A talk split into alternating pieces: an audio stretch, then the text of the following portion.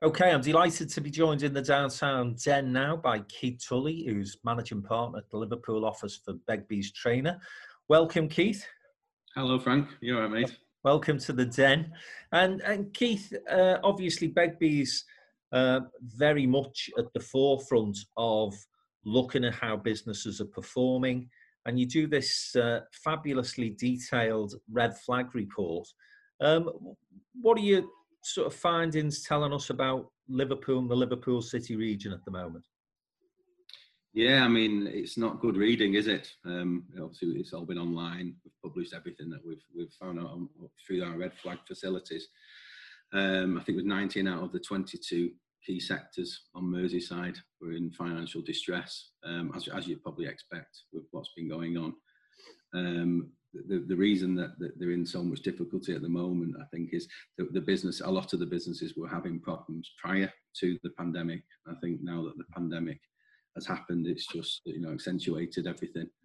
Um, what we've really found is that businesses have been looking at you know their options, seeing what loans are entitled to, uh, what grants are available, um, and as a result of that, a lot of businesses have shut up shop. Um, you know they've closed the doors until they've been able to establish exactly where they stand. Um, you know, obviously protected people like their employees, spoken with the landlords, um, uh, tried to come to some arrangement with HMRC. HMRC have been particularly good with businesses for, for this period of time. Uh, and as a result of that, we've not really had the same sort of level of inquiries that you would have, you know, you, people would have expected. Um, I think at the moment now, what we're trying to do, as you said at the start of this, is be an advisory um, business to, to, companies. So companies can come to us. Even the likelihood is nothing will need to be done for a good few months with the businesses, but to come to us and have the chat, we can use the various skill sets that we've got to, to give you know some free advice to our, our, our local businesses to, to, to get them into a position where they've got an exit strategy when all of this when all of this is over. Mm. You know, a lot of the loans that are available are great, but you know, in 12 months' time, uh, they're gonna have to start repaying them, and it's where your business is is going to be at that time, and that's the type of level of advice that, that I've been given at the moment.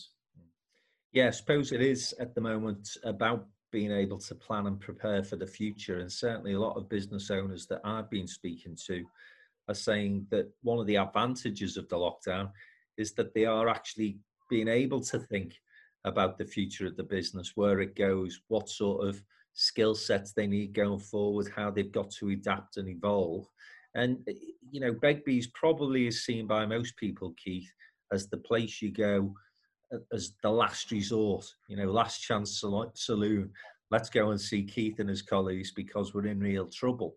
But, you know, as you've just referenced there, actually, you're a lot more than that. You know, as a company, you can offer that advice, you can offer those opportunities to enable the business owner to bounce ideas off you and come up with action plans that not only help businesses survive, but hopefully thrive going forward.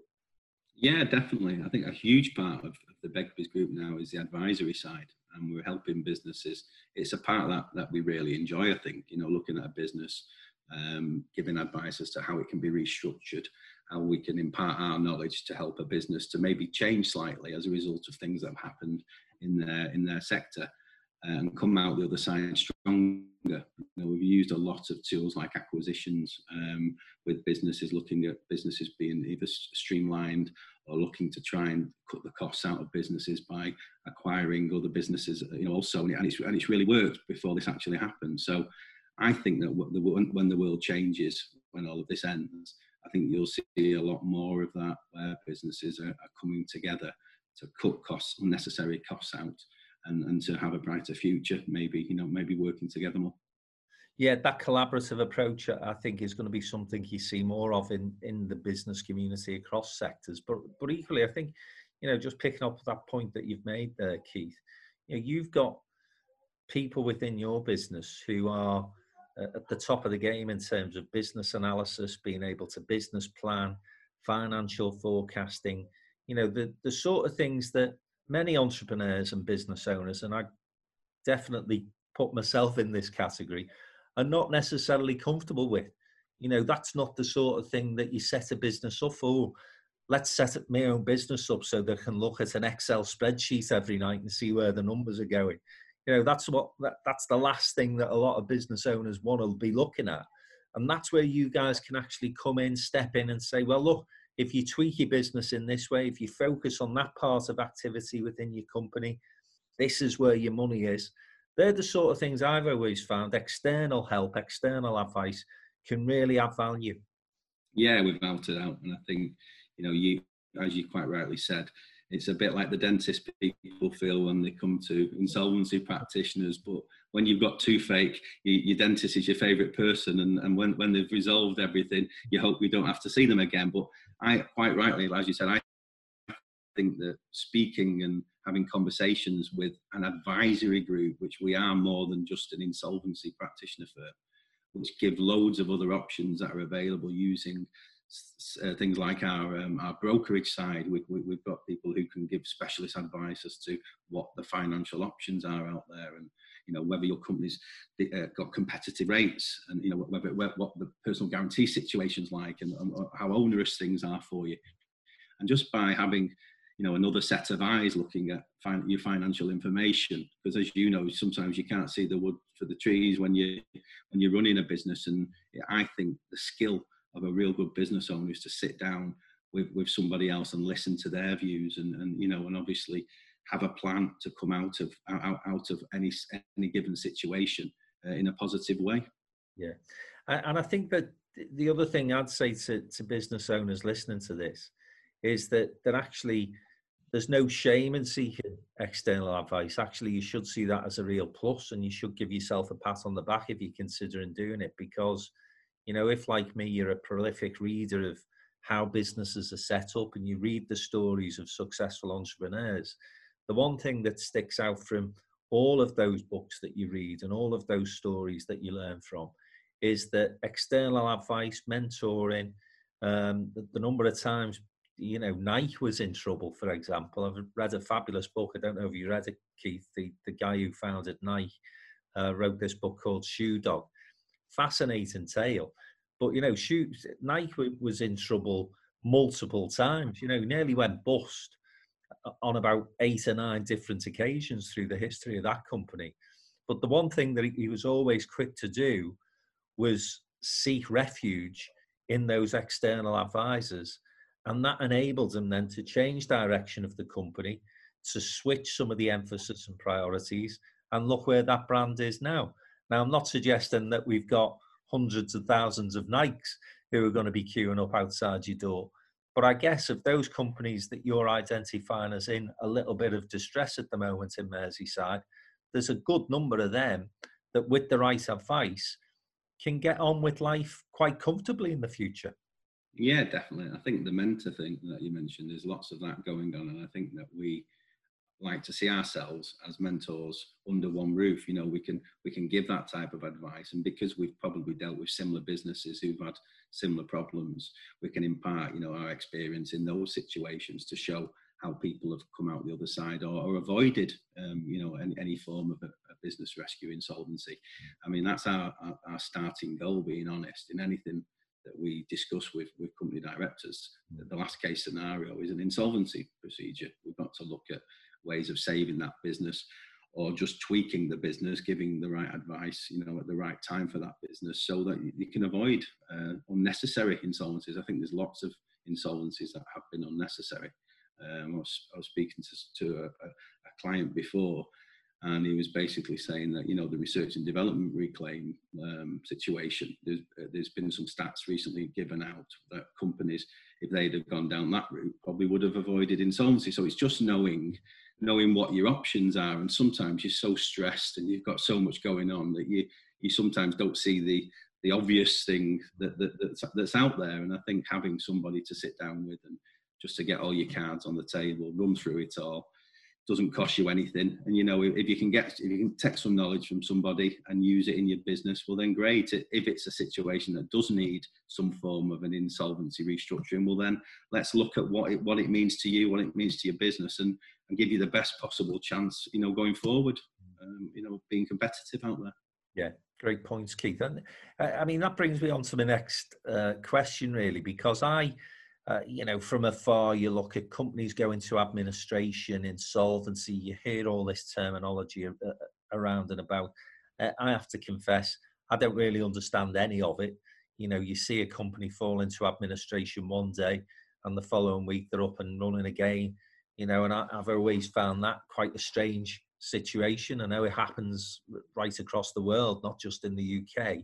Um, but as I say, some of those technical terms. So, what what happens when a company goes into administration? Explain that to us.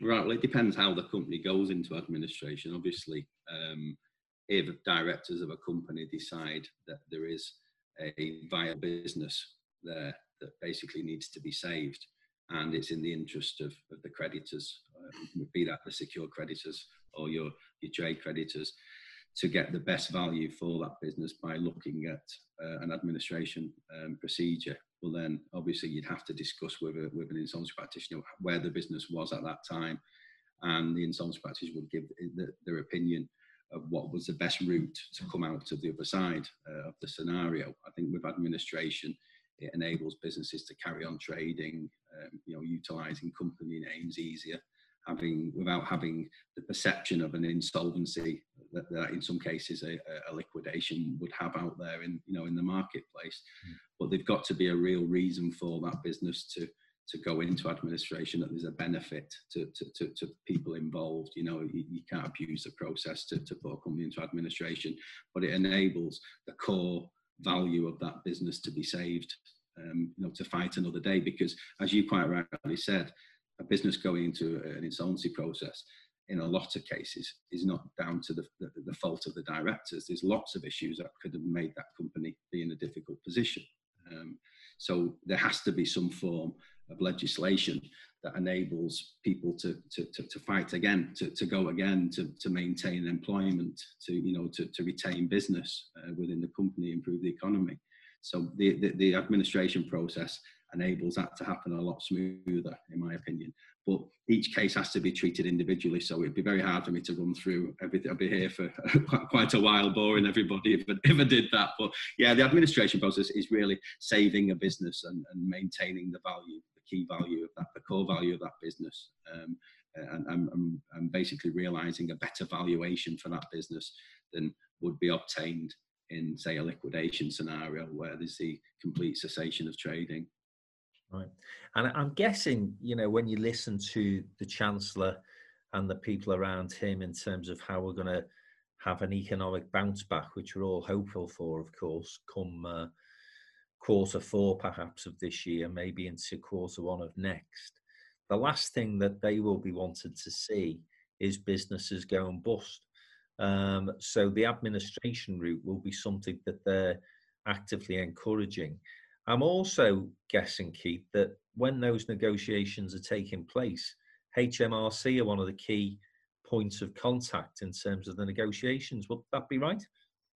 Yeah, I mean, HMRC uh, have normally got one of the larger claims in, in any process that you're looking at. So we would be speaking to HMRC, you know, as, as quickly as we possibly could to explain where we're at and what we're looking to do.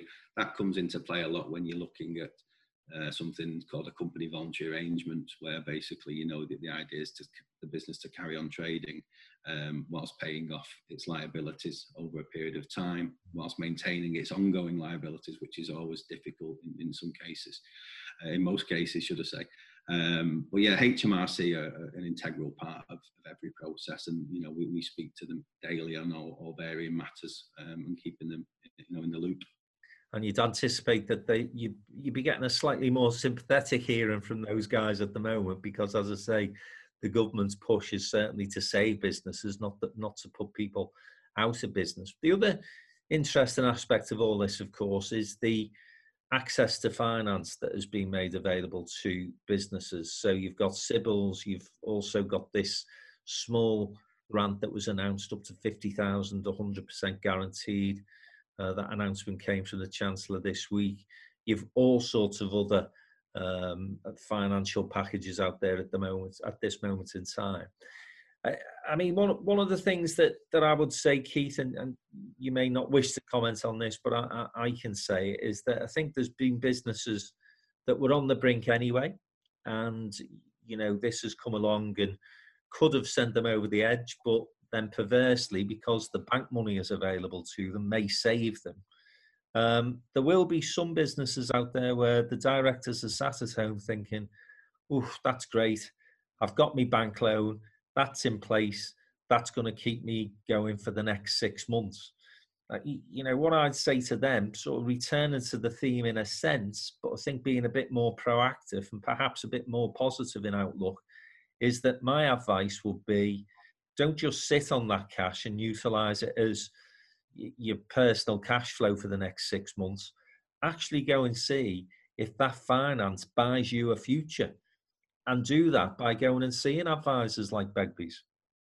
Yeah, definitely. I think uh, it's human nature because of where we're at at the moment and the uncertainty of life and, and, and finance moving forward. You know, everyone will be thinking the same along the lines that you just said. But my advice would be to if you feel you've got a viable business to, to talk to people like us about what your plans are, what the funding means for you, to you, and where you will be, you know, in so many months' time when you come out the other side. Obviously, it's great news, and the government should, in my opinion, should be applauded for, for the way they've reacted um, for, for, for, this, you know, for the bounce back loan situation. It was something that was necessary.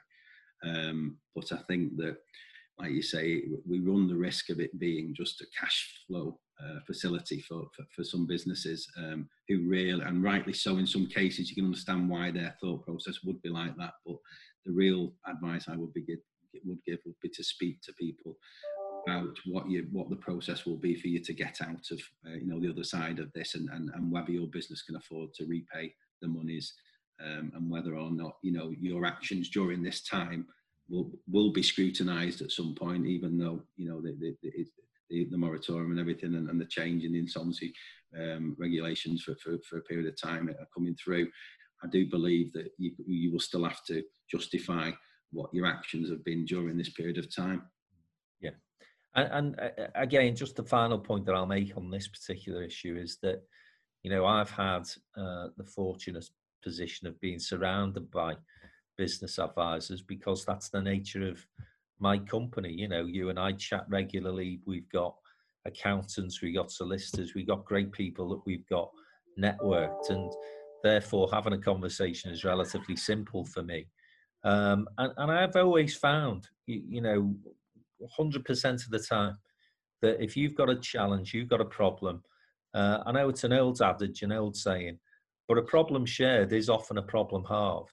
And it really is literally at this moment in time, Keith, isn't it? Simply pick the phone up and you've got people there, experts who are happy to give their advice free of charge. And I would just say to people, look, you've got a bit of time on your hands at the moment. All businesses have challenges, mine included. And I've been having conversations with various people that I've needed to speak to about our, our growth plans and how we've had to change and, and tweak them slightly. Um, uh, so th- that advice is there, mate, isn't it? And, it, and it's free. Free. Yeah, enjoyable as well. I mean, I, as you say, you're sat at home and you're doing your your Zoom calls and you're speaking to people, you're giving advice out, and I, it's a bit that I enjoy and I miss the most about what I used to do. I used to love meeting up with directors, coming up with solutions, you know, and hopefully um, they'd come out the other side and they'd refer you to, to people that they knew because they, they were so impressed with how, how you know the, the service that they got. So missing that a little bit, to be honest with you. Um, so businesses, if anyone wants to speak to uh, one of me, myself or my team, you know, we're happy to have Zoom calls and conversations, confidential, free of charge. You know, just to shed a bit of light on what how we feel things are going and how we can help them. Brilliant, Keith. It's been great speaking to you, and uh, I know you're missing the uh, the company and the social aspects of uh, of business life because you're like me, a great social animal. But uh, I think we chatted before we started recording. You you're coping okay with the homework, aren't you? I am, yes. Um, I'm missing my sport. I never thought I'd, I'd miss sport as much as I actually have. Um, uh, so that's a big thing. But I'm catching up on a lot of Netflix and uh, all your television type of stuff. And uh, and believe it or not, I'm learning Spanish, which um, I'm quite impressed with my progress. So yeah, I'll, uh, if, I, go to Spain, I can order a brown, I can order a brown jacket from any shop now. So that's that type of level at the moment. But yeah, I really enjoy. I really enjoy doing my Spanish. It's something I probably wouldn't have done without having this sort of uh, time on my hands. Yeah, yeah. Take the opportunity to do uh, one or two things that you've always promised you'd do and never quite find the time to do it. Keith, great speaking to you. you so, Begbies Traynor, happy to give free advice to business owners out there. If you want to get in touch with Keith or his colleagues, uh, do so. Uh, obviously, go online. You'll find out where the contact numbers are. Alternatively, come through downtown in business and we'll happily facilitate the introduction. Keith, enjoy the rest of your day. It's been great speaking to you. Thank you. Cheers, Frank. Cheers, mate.